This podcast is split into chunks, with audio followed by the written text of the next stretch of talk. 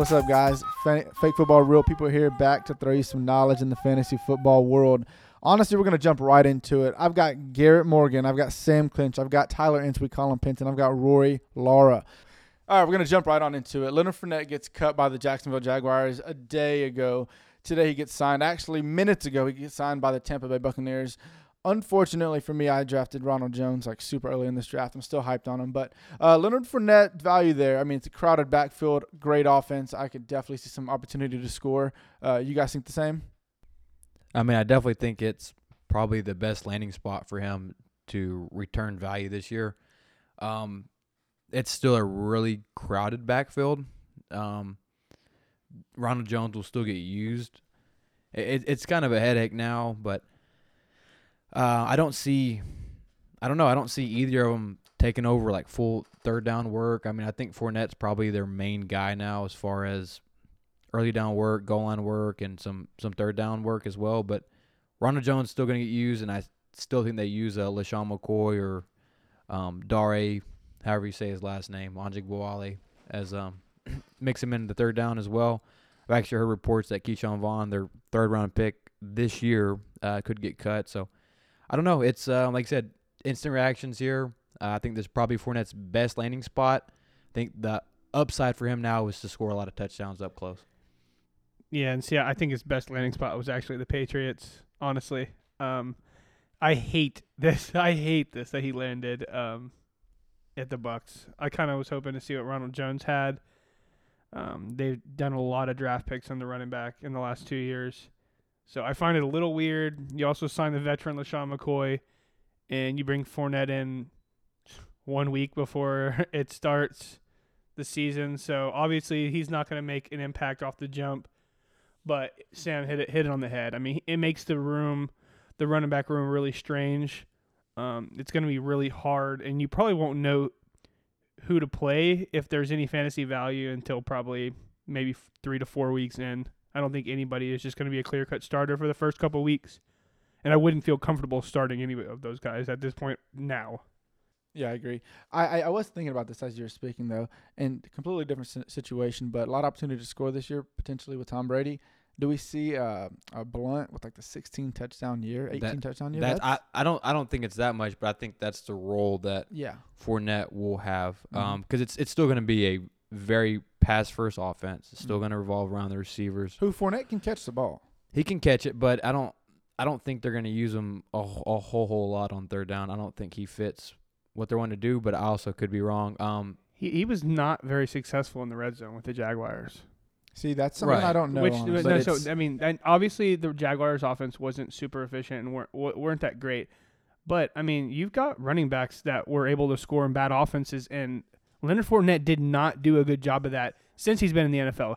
In college, the guy could score, and I'm not saying that his the talent's not there to score, but I mean, I think I mean, like you said, there's not going to be a whole lot. It's going to be more in the passing game. And like I said, I still just don't feel comfortable like saying that he's going to get that many touchdowns until he really gets into the offense and figures out what's going on. right. As far as if you've already drafted Fournette or Ronald Jones, you got to hang on to him. Um, don't do anything crazy as far as dropping them or anything. I, I you cannot play either one of them uh, to start the year. You're gonna have to just wait a couple weeks and see how it turns out. At least week one. Um, I don't know. I, I just I, I'm glad I've been a little lower on Ronald Jones this year. I, I didn't trust Bruce Arians' coach talk. He's done this before in the past a lot. Um, glad I faded kind of this th- that backfield, but it does suck. If you've already drafted, you're you're not going to get the return you wanted on either of these two guys unless one of them goes down. So it does it, it's a bad situation, but um, I think it's probably the best landing spot, one of the best reasonable landing spots for Fournette, barring the Patriots, like you said. So um, Pence, that that could have been good too. Rory, what do you think? Yeah, you kind of took the words out of my mouth as far as the roles that they're going to play. I saw the report saying that uh, right before they signed Fournette, saying that they expected Ronald Jones to share a lot of the work with McCoy being a change of pace and Yeah, that was five hours ago, blah. What? That was five hours ago that that came out. Yeah, that that report came out. Yep. Exactly. So so obviously they believed that that was kind of the mix that they were going to have. I mean, and, and, like I was saying, Wad Webb being the uh, third down role. So I think you're going to see a mix of of Jones and um, and uh, Fournette kind of taking that early role. And I think I think Fournette's the goal line back. So kind of like y'all compared to Blount, I don't think it's quite the 16 or 18 that Blount got, but I can see him being a 10 to 12 guy. Uh, to me now, it almost kind of seems like a New England backfield where it's like what you said. You're almost hesitant to see until you see a couple of weeks play out, and then you see who's kind of kind of be the fantasy value guy there. Yeah, and I'll, I'll be honest. I, I see him in the Blount role, but I don't see I don't I don't see him scoring ten touchdowns. I think eight's probably like his max. I mean, he's not going to get all the goal line work. I mean, I think Jones still be used a little bit, and I think they're going to throw the ball a lot. And I, I really think that Tom Brady's going to want to throw the ball a lot in the red zone. He wants to put up numbers and prove that his success in New England wasn't just Belichick. I mean, I think he really, and this kind of a narrative, I think he's trying to like torch the earth this year and, and throw up crazy numbers. So I don't know how many opportunities Fournette's going to get at the goal line. Yeah, I could definitely see that being the case, man. Him coming out, he's got a point to prove this year, and uh, with the weapons he has over there, I wouldn't be surprised if, if we see something similar to that. Right. I mean, I think I would trust Brady to throw it up to Evans, Godwin, and Gronk over handing the ball to Fournette on the five yard line. I would mm-hmm. I would rather put the ball in Brady's hands and let those guys make plays, but that's just me. So, Lise, what uh what other news is in the league today? Jalen Reagor, Eagles' uh, first round pick, has been injured. Um, tried to tackle uh, Will Parks after uh, one of the quarterbacks. I'm not going to say who threw an inter- interception. It was Carson was Wentz, Wentz was the one that threw the interception. um, yeah, it was Carson Wentz. Um, so he's seeking a second opinion, but right now we're looking like a dislocated shoulder. Three to four weeks should be back. Small tear in it. Um, it happens. I've had it happen to my left shoulder like twice now, three times maybe. I don't know. It's not that bad. He'll be fine.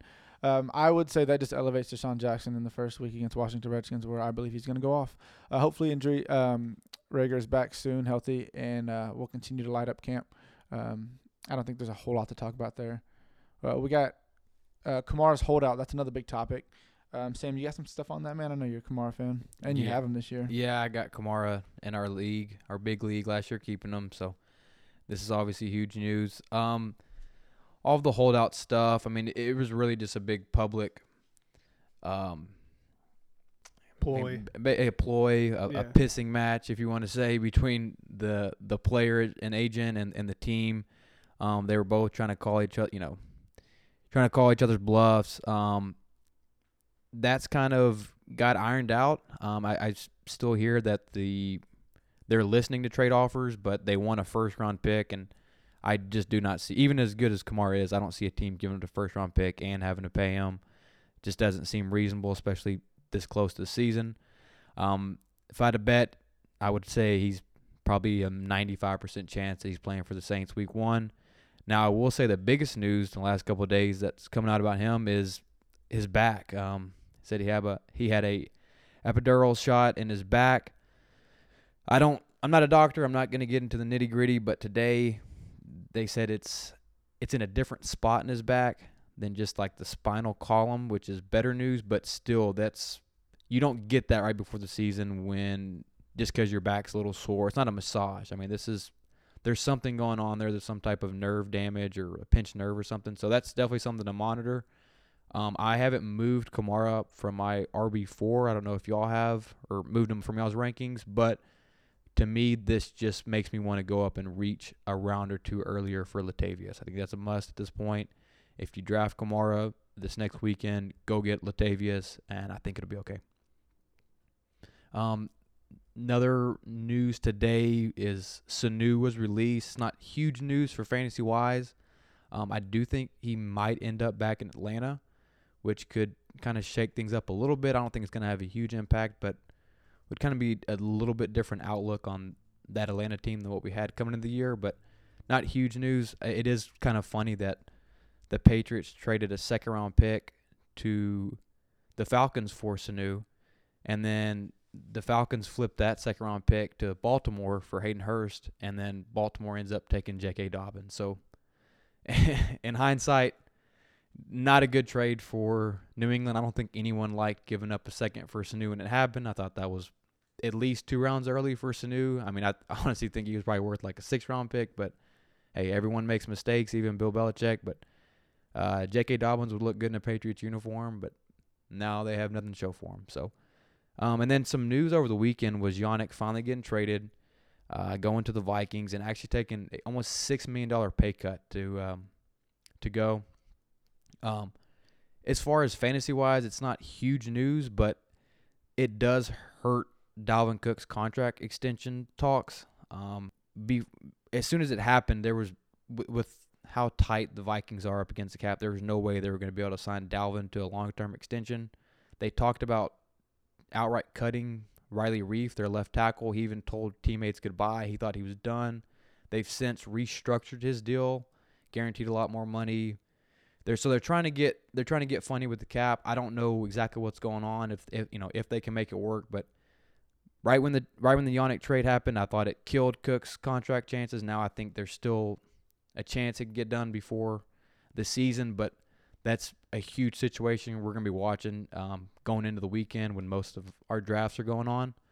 Let's just go ahead and jump right in at Pence with the Vikings and, and Dalvin. I mean, um, we know the the contract uh, extension talks are huge. There's still uh, a chance of him holding out. Um, I mean, what do you think about those?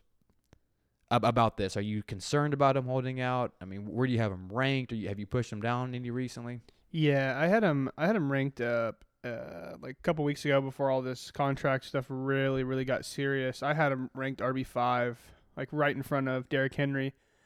And I think coming into my draft, our draft this last weekend, I think I dropped Cook all the way down to like eight or nine. I'm a safer drafter than most people. I guess I don't take a lot of chances when it comes to uh, players like holding out. Now is that is that safer throughout the whole draft, or we? I guess we're talking about a first round player here. So you're talking about safer in the first round? Yeah, it's like safer in the first round. Like uh, like these guys that you have to you have to worry about contracts or possible holdouts or somebody you know who's got a lingering injury already coming in.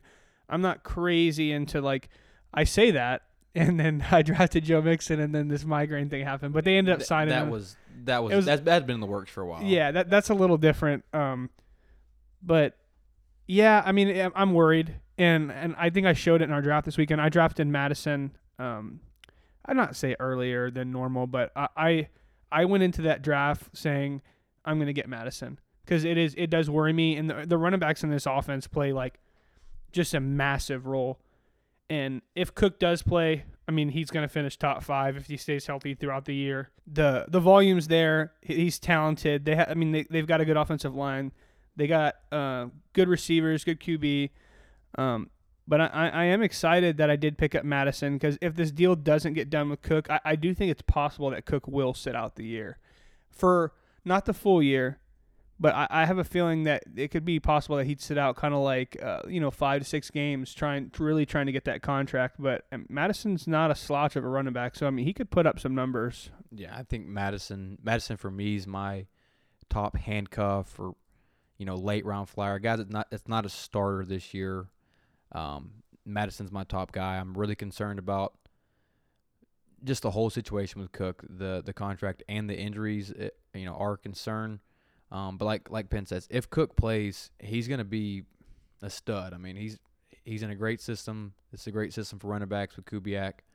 Um, I will say before we move on to Cousins, um, if Cook decides to hold out, um, Mike Boone kind of vaults up into that late round flyer range for me.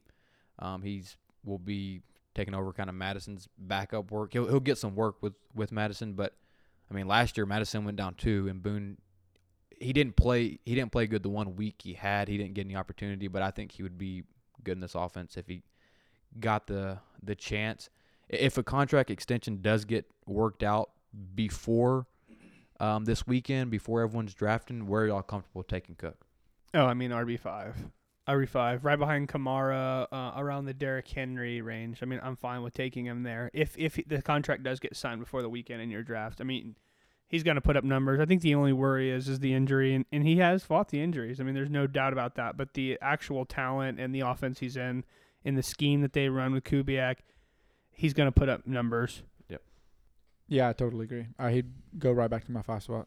Yeah, and I honestly, if if there's any more Kamara stuff that comes out and Cooks does sign an extension, I wouldn't be crazy picking him over Kamara at this point.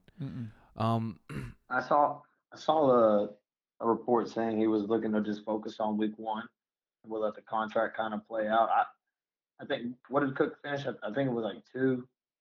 Yeah, I think it was top three last year in bags.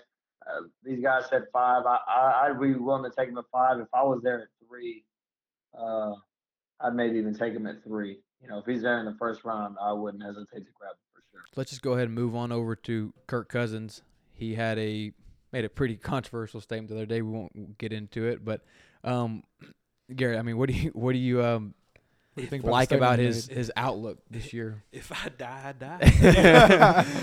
I, you, you know, Kirk Cousins Like has. uh, Kirk Cousins always been a fan favorite for me. I, I, I do. I really do like Kirk Cousins, and you know, going back and looking at the the record, last year was his only year to finish out of the top twelve in fantasy. It's kind of crazy. I mean, he was averaging twenty point six points before last year. I'm not big on him. Um, he lost Stefon Diggs, but he got a really, really, really good replacement in Justin Jefferson. Still got Adam Thielen. He's got Irv Smith, Kyle Rudolph, and if Dalvin Cook doesn't hold out, he's still got him. It's just a weird time. I mean, for him because I wouldn't, I would not draft him in a ten man league. I wouldn't. Twelve man, probably. I will. I it's concerned me how much. I mean, they ran the ball like third most last year. They were bottom five in passing attempts. He was efficient, um, but that the the the volume the volume scares me. And this is, I mean, I know you say they didn't have Thielen, um, but they still they're still going to want to run the ball first. I do agree that they probably won't be able to run the ball as much, but the volume's a little bit of a concern for me. That's why I have him a little lower. But um, he, I mean, I, I think he is a good NFL quarterback. I think Yeah. his his accuracy is really good. He's They paid him like a good one. Yep. Well, yeah, they they definitely stretch out there and stuck their neck out for him. But he has a great rapport with Thielen, so um, if he can get that with with Justin Jefferson, they throw the ball around a little bit more. I think he could sneak into that top fifteen range. I, I, I I'm really excited to watch him this year. And uh, speaking of all the weapons he's got, Pence. How do you feel? Like, how- do you feel? Who do you feel is their number one receiver out there right now? I mean, at the with the Vikings, I mean, it is Thielen. I mean, it, no matter how far down I am on him, the Thielen's talented. The injuries just worry me and the age, but I mean, I, I am high on Justin Jefferson. I mean, he's super talented. He tested way, way better than most people thought he was going to test, and I mean, he could. He can hop in there and make a make a scene pretty quick if you know once he gets in the offense and him and uh you know Cousins get on the same the same page. But I mean, Thielen's the number one. Yeah, he, he definitely is. I think people forget how good he was in 2018 before he battled through injury last year. Um, and he was good before he got injured, and then he came back at the end of last year um, and played great down the stretch and into the playoffs. So I'm I'm back all in with Thielen. I had him in a bunch of leagues last year, so I I, get how bad he hurt everyone last year, but I, I still I think he's to handle the majority of the of the passing volume in that offense. I think he's a lock for 135 targets. Um, he's my wide receiver nine this year, um, and I I don't know. I just think he's a very high floor with and also offers a pretty high ceiling. I mean, you you lose Diggs and you bring in a rookie. There's a chance that he could pick up even a few more targets, um, especially if they struggle to run the ball a little bit more than they did last year. So I'm all in on Thielen. Um, it's actually weird that they a lot of reports come out of the camp that Bisi Johnson's their number two receiver going into the year. Um, I would believe the reports um, that he's you know that he is working as their number two right now, but you don't draft Justin Jefferson in the first round and not use him. Um, they're going to get Justin Jefferson involved early. You know, it's been a, a weird off season. I'm sure they've had a little bit more difficulty getting him involved in that offense, but J- uh, Justin Jefferson's definitely the other guy to own here. I actually think he may be the most consistent rookie wide receiver week in week out. I really like what he can do. Um, he, he'll be handling the slot duties, and, and they'll they'll move all these guys around. But uh, for me, Justin Jefferson's a great kind of a dart throw in that mid 40s range at wide receiver. You, you get in that 11th, 12th round of your draft. He's one of those guys that I'm I'm definitely targeting. As far as the tight ends on this team, they're going to be heavily involved. They're going to run a lot of 12 personnel. Uh, last year was Irv Smith's rookie season, and he had a pretty good campaign last year. So, at what do you think about the tight ends in this offense? Yeah, I would definitely keep an eye on Irv Smith. I don't, I don't think uh, a lot of people in your drafts are going to be drafting really high. So definitely someone you want to keep in mind later in the rounds. I definitely wouldn't take him as a tight end number one. But if you have, you know, 10, 12 man leagues or, or definitely deeper that are taking two tight ends, someone to keep an eye on, just seeing who goes. Um, I don't think he was drafted in our league, and I don't think he'll be drafted in much. But I would say in most 10 team leagues, he's probably going undrafted. For me, he's Yeah. probably just one of those guys that at the tight end position, he's probably in my top three as far as waiver wire guys. I'm going to keep a close eye on going into the season, just watching for his upside. I mean, I- there I actually saw a report early in the season that early in the off season that they they might even try to like line him up outside and, and move him around a little bit, try to get him involved. So and, and we if we do dial Kirk Cousins season, I mean career back, he loved Jordan Reed. I'm not saying Irv Smith is a Jordan Reed, but he's got some talent. he's very talented. Yeah. So I mean, if Kirk does start throwing at the tight ends, I could see Irv jumping up there. I'm not going to be touching Kyle Rudolph. I mean, I don't think many people are. Um, I definitely think that's just Irv's job to take over. Uh, with that being said, they are both there right now. Um, the Vikings did throw to the Titans 105 times last year. It's like 20th in the league, so not great. Yeah, in 12 team leagues, I mean, I think he should get drafted for sure. He, I mean, yeah, in 12 team. he should yeah, be. he should get drafted. And, and like Sam said, and not Sam, like Tyler said, he, he was good. He, you know, him and Jordan Reed put up some numbers. I mean, he put up some numbers with Kyle Rudolph. I mean, Irv Smith's talented. I mean, Rudolph's getting a year older, and he's battled some injuries the last couple of years. I mean, they'll use him. I mean, Irv Smith's not a slouch, and he was putting up a little bit of numbers towards the end of the year. And like Sam said, he, he should be a guy that you're watching waiver wires after the first week. Because if you get on there and, and he takes over, you know, 70 to 85 percent of the snaps, You want him. Yeah, not even. I mean, I don't even think it's that much. I just, I just wanted, I wanted to see how he's being used. I mean, Kubiak's got pretty creative in the past and getting his tight ends involved. He likes to use a lot of play action and stuff. And, um, you know, with Thielen as your deep threat, with Justin Jefferson kind of running these routes from the backside, coming across the middle, and then having Irv Smith slip out in the flat. I mean, that's a pretty good option for for Cousins. Um, Owen Daniels was great for Kubiak back in his Houston days. I could see Irv playing a similar That's role. That's a fun tie back. Yeah, that's uh, Owen Daniels was a nice fantasy player for I a lot of that. years. So the it's just the only thing that's you know limits Irv's upside is the fact that Rudolph is still there. He's still going to get involved. They he's on a pretty hefty contract, which unfortunately they're not going to just not use him. And he's still going to catch five touchdown passes at the end of the year. Just it's yeah, what's going to happen. unless he gets hurt. So yes, if he's, I don't know exactly how big Irv's upside is with Rudolph in that offense. Obviously, if if Rudolph gets hurt, I'm jumping all over Irv Smith, and I'm still, if he gets five targets week one, and I see the way they use him and I like it, he's probably going to be pretty high on my waiver wire addition week one. Yeah, this year overall, is going to be fun for the waiver wire with just Yep. so many players just just doing all all different kinds of things. Um, let's jump into Green Bay, being led by Matt Lafleur for his second season. Uh, should only ascend, I would assume. Um, they did add Devin Funchess in the offseason, but he opted out. Was one of the first guys. They added AJ Dillon in uh, in the draft, and they lost Jimmy Graham. So overall, they didn't really help Aaron Rodgers a whole lot. Um, the wide receivers after Adams have have potential, have potential, but they're no surefires just yet. We'll let the guys get into them. Um, and the backfield is led by Jones, which is quite crowded. Uh, but bouncing on back to A Rod, I did a mock draft recently, got him in the 14th round as my only quarterback. I would be fine with that. If you take some qu- pretty quality players in those first 13 rounds, I'd be fine with A Rod in my in the 14th as my number one quarterback. Um, Roy, I know you've done a little bit of bones on uh on on Rodgers. What do you got on him? Yeah, uh, kind of like you're saying, man. He's going a lot later in drafts this year more than I think any of us are probably used to. So uh, it, it's been a little bit of a change, but you know, he finished QB nine last year. There was just some weeks where his WAR was a lot lower than it's been in any recent years. For me, uh, looking at, and at least in our league scoring, you know, 22 has kind of been a good solid number you'd expect from QBs he was throwing up numbers just a few weeks, you know, uh, week one, 12, 14, 13, 25, 9, 18. That's just the first six weeks, you know. He had a huge week, or a couple of huge weeks, but other than that, man, he really wasn't throwing up anything that good last year. Uh, his TD to interception ratio was great. It was 25 to 2, something like that, something crazy. But it just doesn't seem, I don't want to say it's him, more as it is the talent around him. you know, he doesn't quite have the receiving core that he's had in the past. Uh, Davante Adams is one of the top receivers in the leagues without a doubt. And then once you get past that, man, it gets pretty slim for him.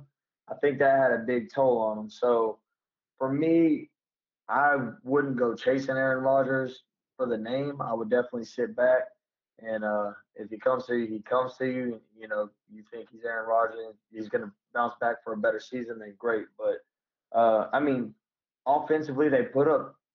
They were top ten in touchdowns, but how many of those were running? Yeah, I didn't. Uh, I think Aaron Jones had a 19 touchdown season last year, so they leaned more toward the run last year. They were 13th in the pass, which they were 15th, and I think that may have been one of the first times that they have done that in I, I don't know what year. It's been a long time. It's been a long time. Usually, I remember I had Eddie Lacy all the years, and they'd get on the two, and Rodgers would throw a damn back shoulder fade. Piss me off. Fat so, Lacy. I forgot uh, about Fat Lacy. Yeah, it pissed me off, man. So I think with him, man, um, I'd be cautious. I, I could see him putting up numbers around 25 touchdowns again, max 30, but I could see him around the 25 range with a low interception rate but the you know you didn't get a whole lot of them out of the, the run game last year, and I wouldn't expect much more. You know, I, I mean Rodgers could bounce back. I just I'm not going to go chasing them. I think there are some better fantasy options out there, but uh, kind of swinging it over. Pinks, I got a two part question, man. Does the the lack of talent around Rodgers affect the offense, and if so, how much do they lean on Aaron Jones because of it? I'll answer the lack of talent around Rodgers is I don't think it's a as big of an issue as people are making it out to be. Just because I, I really think their receiving core it, it's not just like outright amazing, but I think people really forget about Scantling. But I'll let we're gonna get more into that in a minute. I, I really don't think it's that bad. I mean, he has a great offensive line. Aaron Rodgers, uh, he got into the new offense last year, and like you said, he was up and down the the offense was just super inconsistent, but their defense played pretty well last year, and their defense has gotten a, a, lot better. So they don't have to throw the ball, you know, 40 times to, to win games anymore. So, but coming to your second part about leaning on Aaron Jones, Aaron Jones was like the offense last year. I mean, you like you said, he had 19 touchdowns, uh, a bunch of receiving. He rushed a bunch. I mean, he was just a, like a red zone monster, and he was super efficient. He wasn't as efficient as the year he was before, but I mean, the guy is super talented, explosive. I get to keep him. I kept him in our league uh, for like a 14th round this year. I drafted him a couple years back, even on the suspension. Uh, I believe in his talent, and I'd love to see him get the same amount of volume that he did last year but I do see his volume going down a little bit. Do you think that continuity of LaFleur getting the second year under him is going to help that out some? Yeah, I, I just think with the relationship and, and really figuring out what kind of offense they want to be. And, and Aaron Jones, and he's he's the guy there. I mean, I believe that. I mean, they drafted um, A.J. Dillon. Uh, they still have Jamaal Williams on the team. Jamaal really didn't hurt Aaron Jones' value last year, like people were, were thinking. Uh, he kind of took over that role. Um, Jamaal's still probably going to see some. I mean, he's a great run blocker. That was one of the, their favorite things about him, and he, he will get carries.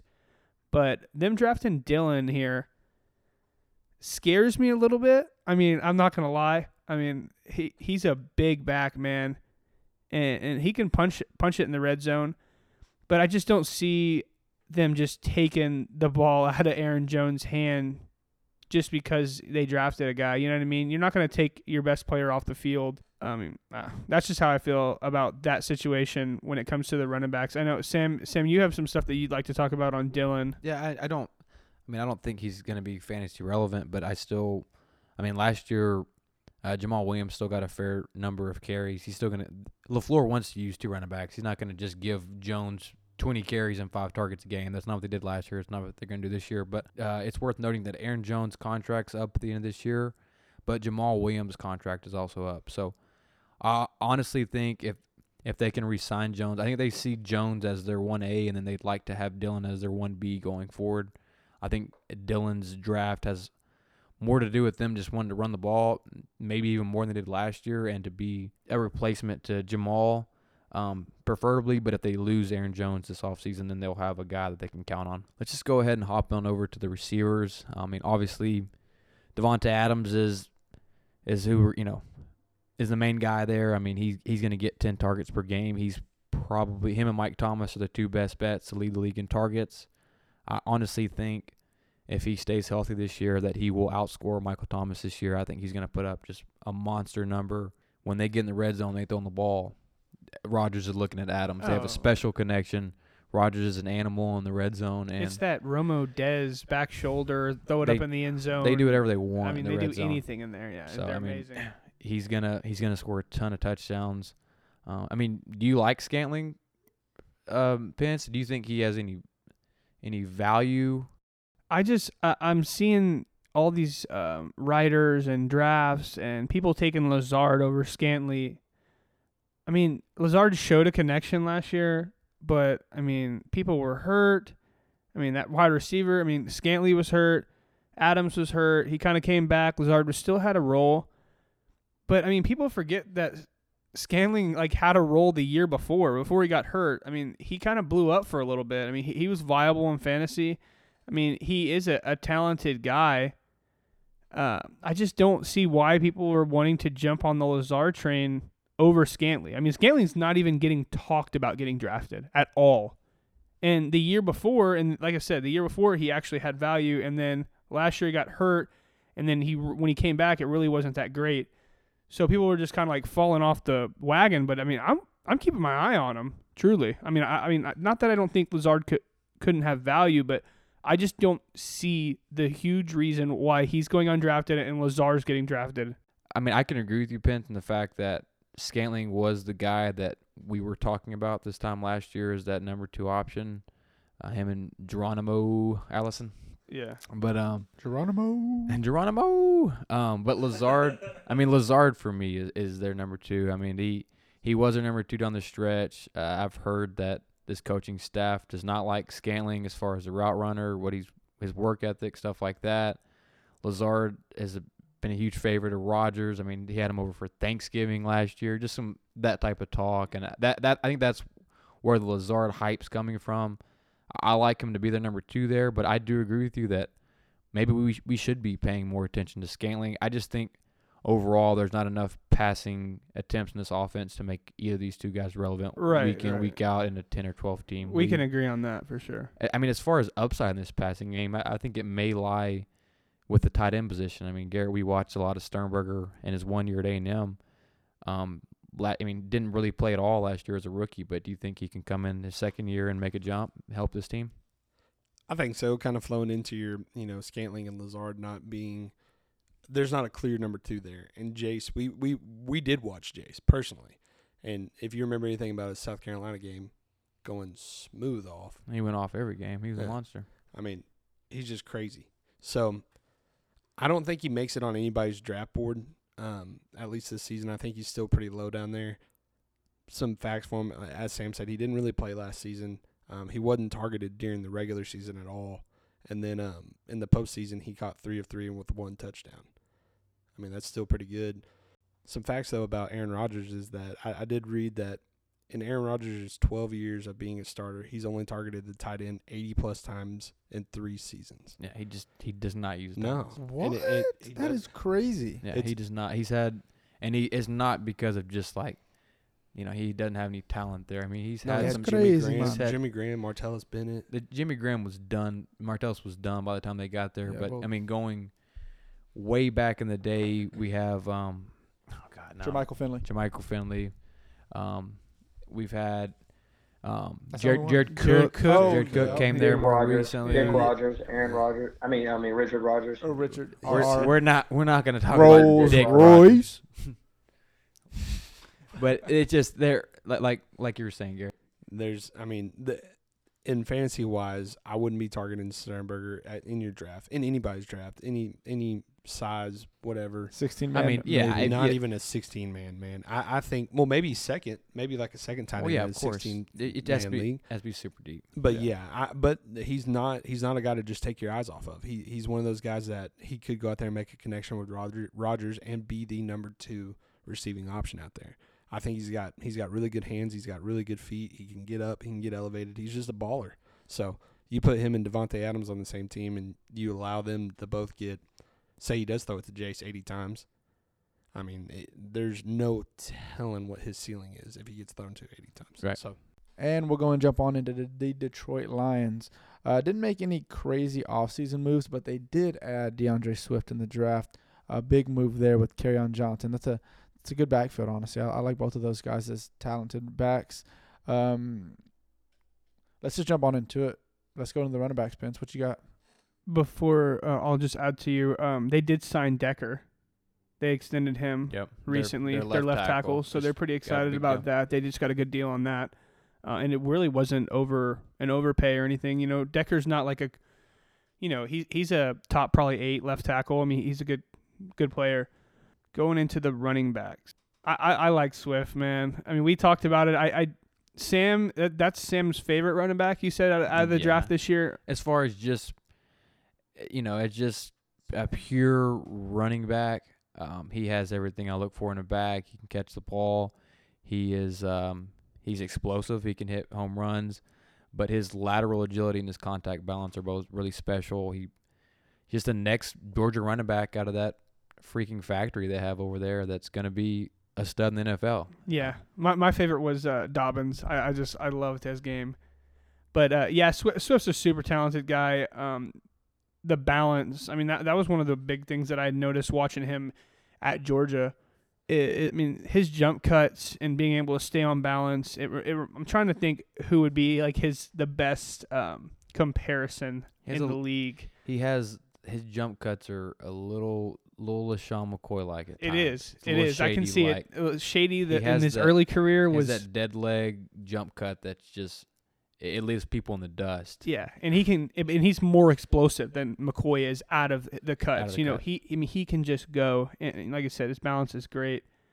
Um, the unfortunate, they still have on Johnson, and on Johnson is the starter. I mean, and Garrett loves him some That, carry that's on. not unfortunate at all. It is He unfortunate. plays, Carry he on, my plays, love, he my plays smash mouth football, man. I love carry on. I, the bad part is I love DeAndre Swift too. So it's one of those things that it just says toss ball up, see who can run it better. And and I and sadly I think Kerryon's gonna be without a job this season. But Carry just it, it, he's just not going to stay healthy. I mean, he just he's He a- constantly. He didn't have a knee, he didn't have a knee brace on. He has a leg brace that he has to use. So it's Yeah, it's it's not it's it won't be long before Swift takes over that backfield. But really getting into the backfield, it's they haven't had a prominent fantasy running back out of there that I can remember in a long time. That offense just doesn't uh, prioritize running backs. I mean, Barry Sanders. No, I'm just No. but like They- Theo they, Riddick had, had, they had Reggie Yeah. Reggie Bush put up the 1,000 yard season. yeah, but that but was they have not had anyone like over the whole year put up a decent yeah, season. for fantasy, it's just not there. I mean, Theo Riddick for a little bit of time when he was there, um, they throw to to the backs a pretty decent amount, but they just had so many backs there that were just there, you know. So I'm I'm interested to see how they um how they use him this year. I like I said, I, I don't think Kerryon stays a starter. Swift Swift will probably be the starter um pretty early in the season. And then I'd love to see what they're going to do with it because Swift's probably the most talented back they've had there in a, really long time. But I mean, you, when when you say Swift takes over, I mean, you think they're just benching Kerryon, or do you think carry I on's still going to be plenty I, involved? I think it's the injury though. I I, I, Yeah. I, I don't I don't think I really don't think Kerryon can stay healthy. But I mean, even if he doesn't stay healthy and he doesn't look good, I mean, Kerryon will get a couple carries if he if it's not hurt. But I think Swift just overall takes over that backfield. Yeah. and I'm It's just I'm not excited about the Lions running backs Yeah. in general. And I, I mean, I, I love Swift. I hate this landing spot. I mean, I, I was, and I'm still, I think I have him like running back 27, so I'm, I'm still targeting him. I think the talent one's out, but I do think Patricia. I mean, he comes from that Belichick coaching tree, and he finally has some talent at running back. I mean, I, I think he wants to have a, a, a, a committee approach here. Yeah, I mean, it, it would it would tie into that. It would make sense because I mean, Patricia's a defensive guy. Um, defenses love uh, offenses, their own offense, to be able to take time off the clock to Right. give rest and, and, and keep everybody fresh. So, I mean, yeah, that's a possibility. And if that is the case, then Swift's an interesting an interesting guy to look at. I just don't know how comfortable I feel drafting him, like in like the sixth or seventh round. He would have to fall around that um you know that probably probably that eight round is when I would start looking at him. But I mean, he he has missed like a, a week of practice or a little over a week of practice now with a another thing that's frustrating with Detroit is they don't tell you anything about injuries, another Belichick thing. They're calling it a lower leg injury or lower half injury. They think it's a hamstring, but he's back at practice. Uh, it's kind of pushed Swift's ADP into that eighth round, which makes me want to buy him even more because I, I don't want I don't care if he starts week one. I want him over the second half. Of Yeah, you're playing for the second half of the season. If you're drafting uh, Swift, there, there's no doubt about that. But um, get, getting a little away from the the running backs and kind of getting to where the the Detroit gets interesting in fantasy. What, do you think about Stafford this year? He just always seems to to sit around that like top 10 top 12 fantasy guys because they, they do sling it it's just uh, i mean how do you feel I mean, yeah, you you kind of stole the words out of my mouth. He to me, he's almost like that. He's kind of like that Jarvis Landry, Julian Edelman type player, where you know you may not love his outlook going into the season, but at the end of the year, he's a, look up and He's Matt there. Stafford's He's top there. fourteen. he's top yeah. twelve. If you just waited to the thirteenth round of your draft and picked him, you'd have been fine at quarterback. So he's he's in that range again for me. Um, he was actually QB four over the first eight games last year before he got injured under uh, Darrell Be- uh, Bevell's offense. So there is upside here with Stafford this year. He does finally have some good receivers around him, with you know Golladay obviously being their number one, Marvin Jones being a solid second, and then you know we'll see what they can get out of Hockenson this year. But I like his weapons. Uh, I do think they want to run the ball a little bit more than they did last year. But overall, I mean, I think he's a great pick out of that top 10 of quarterbacks. I like him in that probably like 11 to 13, 14 range. And I think he's a great. If you wait on quarterbacks, he's one of my favorite targets. Um, and if you don't, he's a, he's a great backup. Like him in a Joe Burrow or uh, Drew Lock or Roethlisberger combo at quarterback. If you wait late, it's perfect for me. So that's that's kind of my plan with uh, with Stafford this year. Rory, let's let's talk about these receivers and these weapons for for Stafford. Um, obviously, Golladay finally had the the big breakout year that everyone's been waiting for. Um, where do you have him ranked to start this year? Um, and, and what do you think his potential is in this offense? Well, kind of just going off what you said too, man. I think it's the receiving options that have kind of made Matt Stafford one of those kind of top fantasy backups uh, in the last recent years. Yeah, I've always gotten him. He's always there late. Like you said, he always is a top 10 to 12 guy somehow, but he does it. Um, I, I think Golladay, I, I got him around 10. I, I think he, he finished nine last year. Uh, I think you could potentially see a slight touchdown regression from 11. That was his career high. Uh, and I think you might, I think you might see him anywhere from the eight to 10 range. Uh, but I, I think he can still finish as a top 10 guy. Now, Marvin, Marvin ended up at the, check my notes. I think he was, where the hell did he end up? I can't remember where the hell he ended up. But anyways, I got Marvin. he was he I was probably Marvin around. at- He yeah, was he was he was uh as far as a points per game basis, he was wide receiver fourteen. Don't Marvin Jones was last year with Stafford Yeah. uh, in the lineup those first eight games. So uh, he's Well, uh, he missed. He missed three games, I believe. I think he played 13 and he missed three.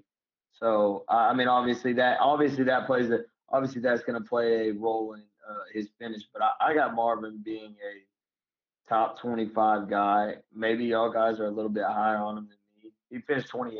He finished 28. Um, but I got him. I got him as a as a top 25 guy. I know his potential could be top 15, but I just like you said, I, I think you may see them run a little bit more. Uh, I'm not gonna put all my eggs in a basket there with Marvin, but I do like both of them. But uh, touching on Golladay, man, uh, like I said, he he- had a career high in touchdowns last year, uh, back-to-back thousand yard seasons. I know you guys have probably seen the talk about him getting that extension, uh, well deserved. But um, I want to talk about something here now. With with all these guys healthy, last year there was 12 games where Golladay, Marvin Jones, and Amendola were healthy. All right, the target share was 86 for Jones, 85 for Golladay, 78 for Amendola. So I think you could see a breakdown, something like that again. But to me, Golladay is a no doubt number one receiver there.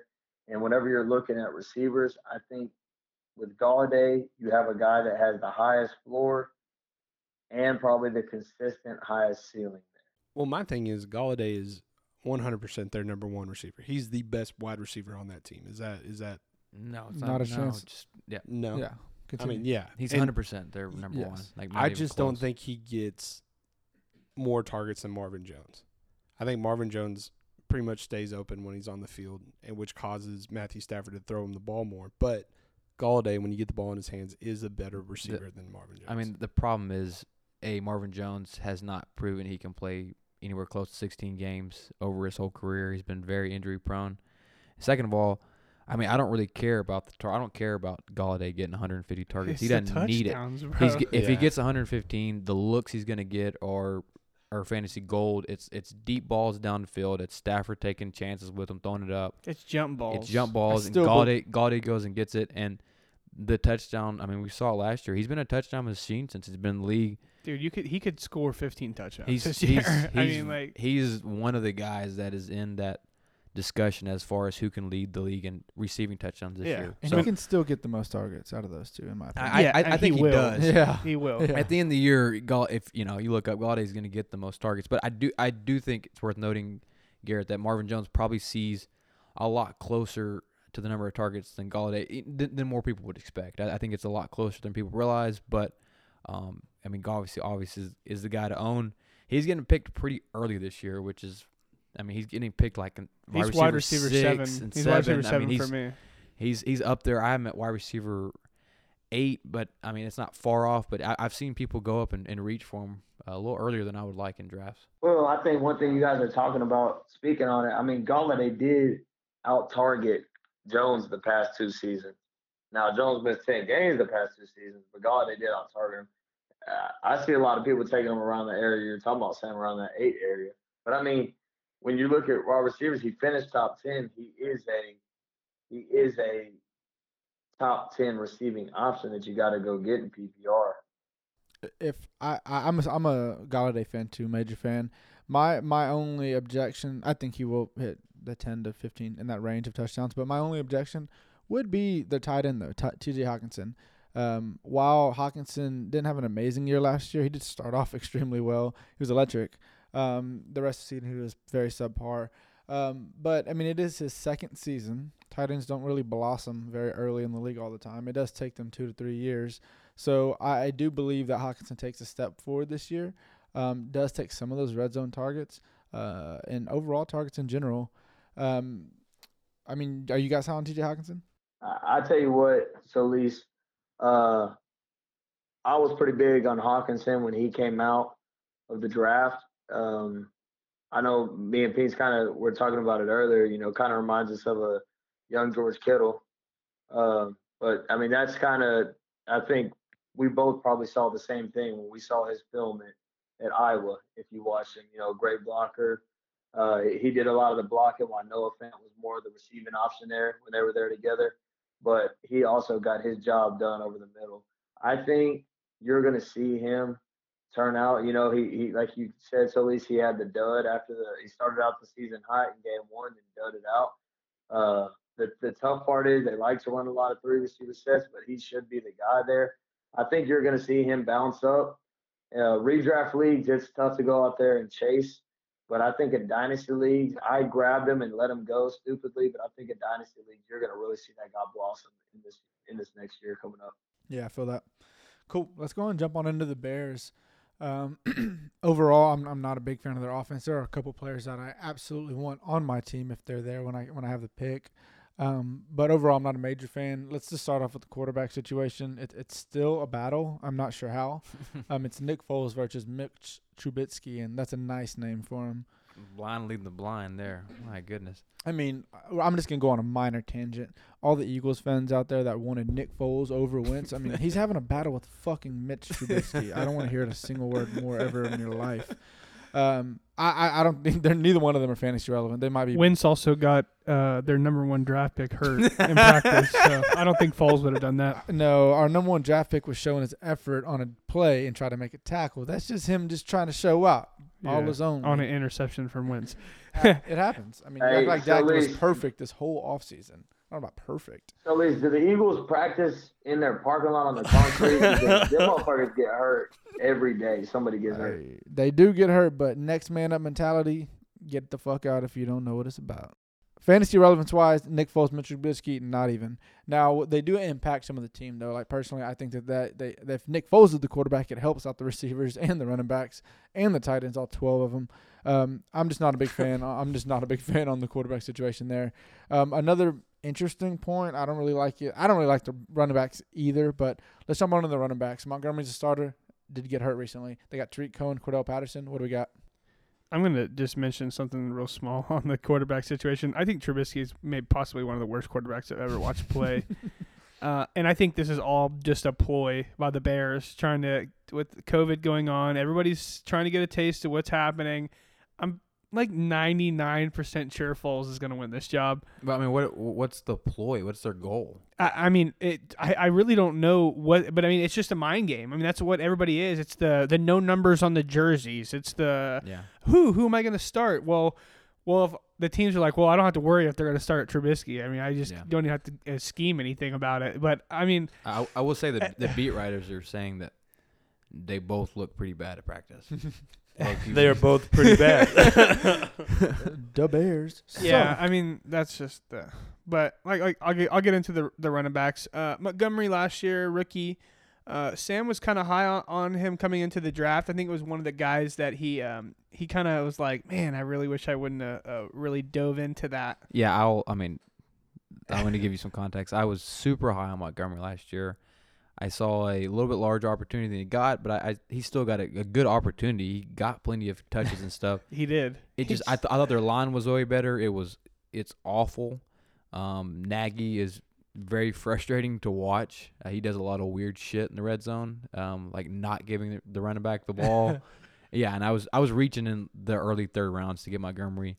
Um, and some draft I, I got him in I think every single draft. Him and OJ Howard, um, and they just completely screwed me all year. So yeah, I, I he, he pissed me off. He was Yeah. So and I mean Montgomery, he uh, they already announced an injury. So the Bears running back room is just strange, man. You got Tarik Cohen, uh, who's interesting. You know, he can carry the ball, but it's not he's not a guy you want to hand the ball more than like what, uh, eh, six eight times. I mean, yeah, 10, max. 10 is max to me. I don't I don't he can't handle ten. I don't a think year. he can either, but I mean 10 would be max. He's what five two one Uh, twenty. something. I- I mean, he is dynamic when it comes to the, the ball in his hand. He, he he's so hard to tackle, um, and Nagy's pretty creative, so they'll find w- ways to get him the ball out in the open with with the running back situation. But there's reports going around that that Cordarrelle Patterson uh, is getting is in the running back room right now, and he got carries last year, and they used him in this uh, in shotgun, and they used him in a couple different situations. Uh, A lot, of like goal line and like like third and fourth and inches. A couple of times they lined up just- Patterson back there by himself and just have ran him him just into the center. Yeah, right? yeah, just like running straight downhill, like just a big guy. So I'm really interested to see um, how they're gonna play this out, especially with Montgomery going down. The the running back room is a disaster. I mean, a disaster. I, I have absolutely uh, nothing good to say. And even when Montgomery comes back, I think the upside of that, if he does come back healthy, um, he is going to get volume. And if his efficiency does go up, he does get enough carries in that, you know, if say, I think it said four to six weeks. It, it's it's two to four. Um, It's two to four. Okay. yeah, they're they're they're thinking he's gonna miss the first game, probably probably two games. Okay. Well, I mean, he misses the first two games.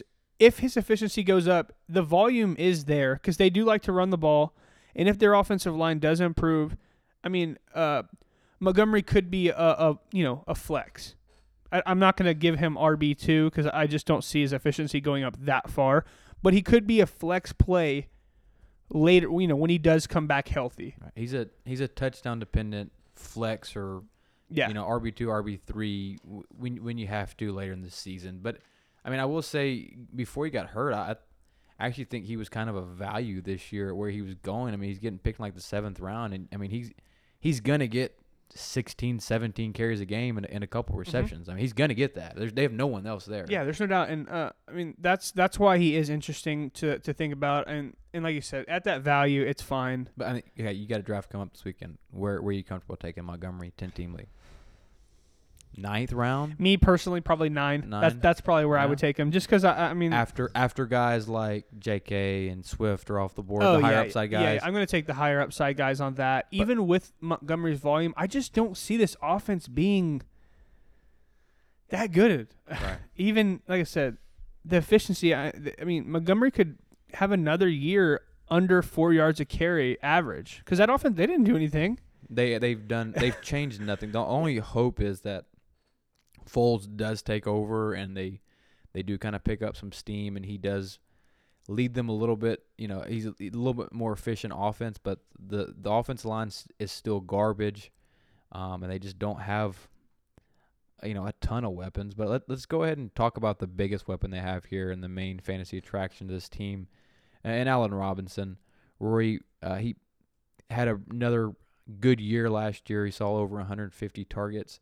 Uh, do you think he repeats that volume this year? Yeah. Uh, it was the highest of his career. And I do believe that you're, well, what they got, let's be real, man. What do they got over there? They got to throw his ass the ball 150 times a game. I mean, a game. Well, they might not do that too. Hey, good news for? Good news for Allen Robinson. They're the ball 150 times a game to Allen every play. No, they they got to throw it to him at least 150 times in the season, man. Uh, which a- almost averages out. It's it's slightly under 10 uh 10 targets a game. So I I mean he set career highs in receptions. He set career highs in targets. Uh, his touchdowns weren't the best that he's done. His yards weren't the best that he's done. But you know, you're looking at these guys. They're they're tied for 13th in the strength of schedule. They, I would expect them to probably be playing behind quite a bit. Uh, they don't really got much of a running game, like you guys talked about. You, you ain't handing Tarik Cohen the ball more than maybe 10 times a game. So uh, interested to see who steps up there. I think they got to throw in, in, in Robinson the target. Uh, finished 11th in pass attempts. He finished eighth as a wide receiver. Uh, um, and he was so, he was really solid, man, down the stretch of that season last year, especially heading into the fantasy playoffs. So I think you look for for similar volume there, and uh, he finished with seven touchdowns. I I really do think you look that he could potentially be hitting double digit touchdowns there. But I got a question for everybody, just a quick hitter before I kind of move on to, to Anthony Miller. Um, which of those quarterbacks gives the wide receiver group the best chance to produce a valuable fantasy season? I just, just I want to go through everybody. Give me a Foles or um, uh, what's uh, Asswife's name? I mean Trubisky's name. I, I think for me, they both. Um, I don't hate either one actually uh, as starters as far as for fantasy wise. Uh, I think the upside lies with Foles, but if if Trubisky does play, he just locks into Allen Robinson. So Allen Robinson's still going to get Force a- feeds it. he just Allen force Robinson. feeds it. Just- So Allen Robinson, he may have he may have 170 targets if Trubisky's the quarterback again this year. Um, but there will be no one else relevant on this team as far as pass catchers if that's the case. Foles loves his slot receivers, and um, Solis has already spoke highly of Anthony Miller in the offseason. What? He's good, yeah, real good. just what Foles likes, to, where he likes to throw the ball. Um, so I think Foles would elevate Anthony Miller. Uh, Robinson's targets would come down a, a bit, but I also think his efficiency in his downfield game would improve. So Foles, for me, as far as for the whole receiving core, Foles would definitely be the best option and provide the most upside. Yeah, I mean, he, he just literally nailed it on the head. If Trubisky plays, uh, Robinson could finish in the top like six receivers, top seven No, receivers. He, he legit could lead the league in targets. if- Yeah, I if mean, 'cause Trubisky plays. he just he just can't not look at him. And like I said, like he said, Foles just brings uh, more value to everybody, as in uh, Anthony Miller and Allen Robinson. I, I've been a Anthony Miller fan quietly. I mean, I've drafted him the last two years since he, he he came out. So I mean, I think I'm the the Anthony Miller fan, but I've just been screwed by him two years in a row with injury and, and Trubisky being his quarterback. So that's just, I mean, the worst. I think Foles probably brings the most fantasy value for both guys' efficiency, like he said, and and Yeah, no, I, I think I agree with you guys. I think uh, Foles uplifts everybody else, and uh, with Miller, I mean, I, I'm going to go ahead and say with Robinson, I think you have potential that he Robinson doesn't have the reception numbers he had with Trubisky if Foles does start, but I do think you could see him have potentially around the same amount from 11 to 1,200 yards. I do think you can see his touchdown numbers go up as well. Uh, the thing with Anthony Miller, I know he's been called a sleeper by a lot of people. Uh, you know, you don't have Graham there any longer. You got Miller going out of the slot, and uh, Miller played hurt a little bit last year with that sur- that shoulder, and, and, he ended up having surgery in the off season. You know, he played all 16. Uh, he he didn't finish very well because of the low touchdown numbers. Uh, you know, everything else wasn't that great as well, but he did show in his rookie season. You know, he had seven touchdowns. So I think he showed that playmaking ability that he can come up and be that guy. Uh, he came out and quoted. He said that he thinks this could be his best season yet. So let's hope so. He's on my team. yeah, right. For for the for Anthony Miller owners, let's hope so, right? But I mean, hey, he he he he improved his targets dramatically. Uh, his his catches went up by almost right about 20. Uh, yards went up over 200 yards. You know, I think if you see a little mix of that, plus the ability, his touchdown ability that he, he flashed his rookie year, I think you're looking at a guy that could be top 35.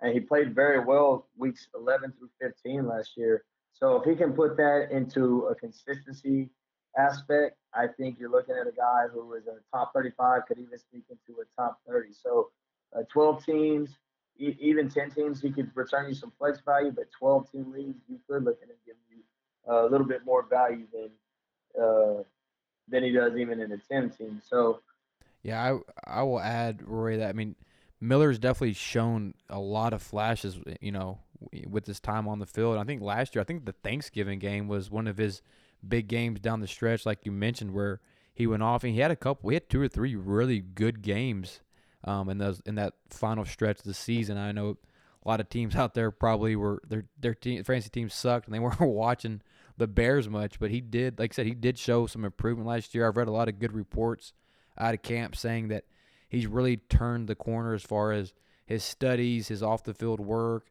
um, how seriously he's taken the game. Um, I just think he's really he's really primed for a, a, breakout year if Foles could be the starter. And one more thing I, I want to mention about both these guys: the underlying stats as far as how they rank against um, press comfort, uh, press coverage, uh, zone coverage, man coverage, um, their their win uh, percentages and all different routes. They're both amazing for both these players. So I think th- these two wide receivers are a lot more talented than people realize, and I think both of them offer pretty good values at, at where they're getting drafted. Let's go ahead and just talk about the the tight ends real quick. There's not much to say here. Um, they get Jimmy Graham in the offseason. Apparently, he's been their camp MVP. Um, I mean, to me, that's like I mean, I don't know, win like kindergarten race. I mean, I don't. I don't camp MVP participation means, trophy. Yeah, it, it doesn't mean anything to me. So, um, I I wouldn't draft Jimmy Graham in a 30 team league. Um, I just think he's he's completely done as a player. But I guess it's something to to keep an eye on going into the season. Um, behind him, they did draft a rookie tight end in Cole Kmet. So we'll see if he can get on the field early, and we'll see what he can um, provide in the NFL. Uh, but I think that wraps us up on the on the Bears. Yeah, that's a wrap. I appreciate everyone joining in on episode seven, covering the NFC North and each team's fantasy relevance. Uh, we had fun, and we're looking forward to our next episode where we dive into our season rankings. Um, it should be good. If you will, give us a follow on Twitter at FFRP underscore podcast. Let us know if you guys have any feedback. We love it all. Uh, enjoy. Looking forward to the football season. Cheers.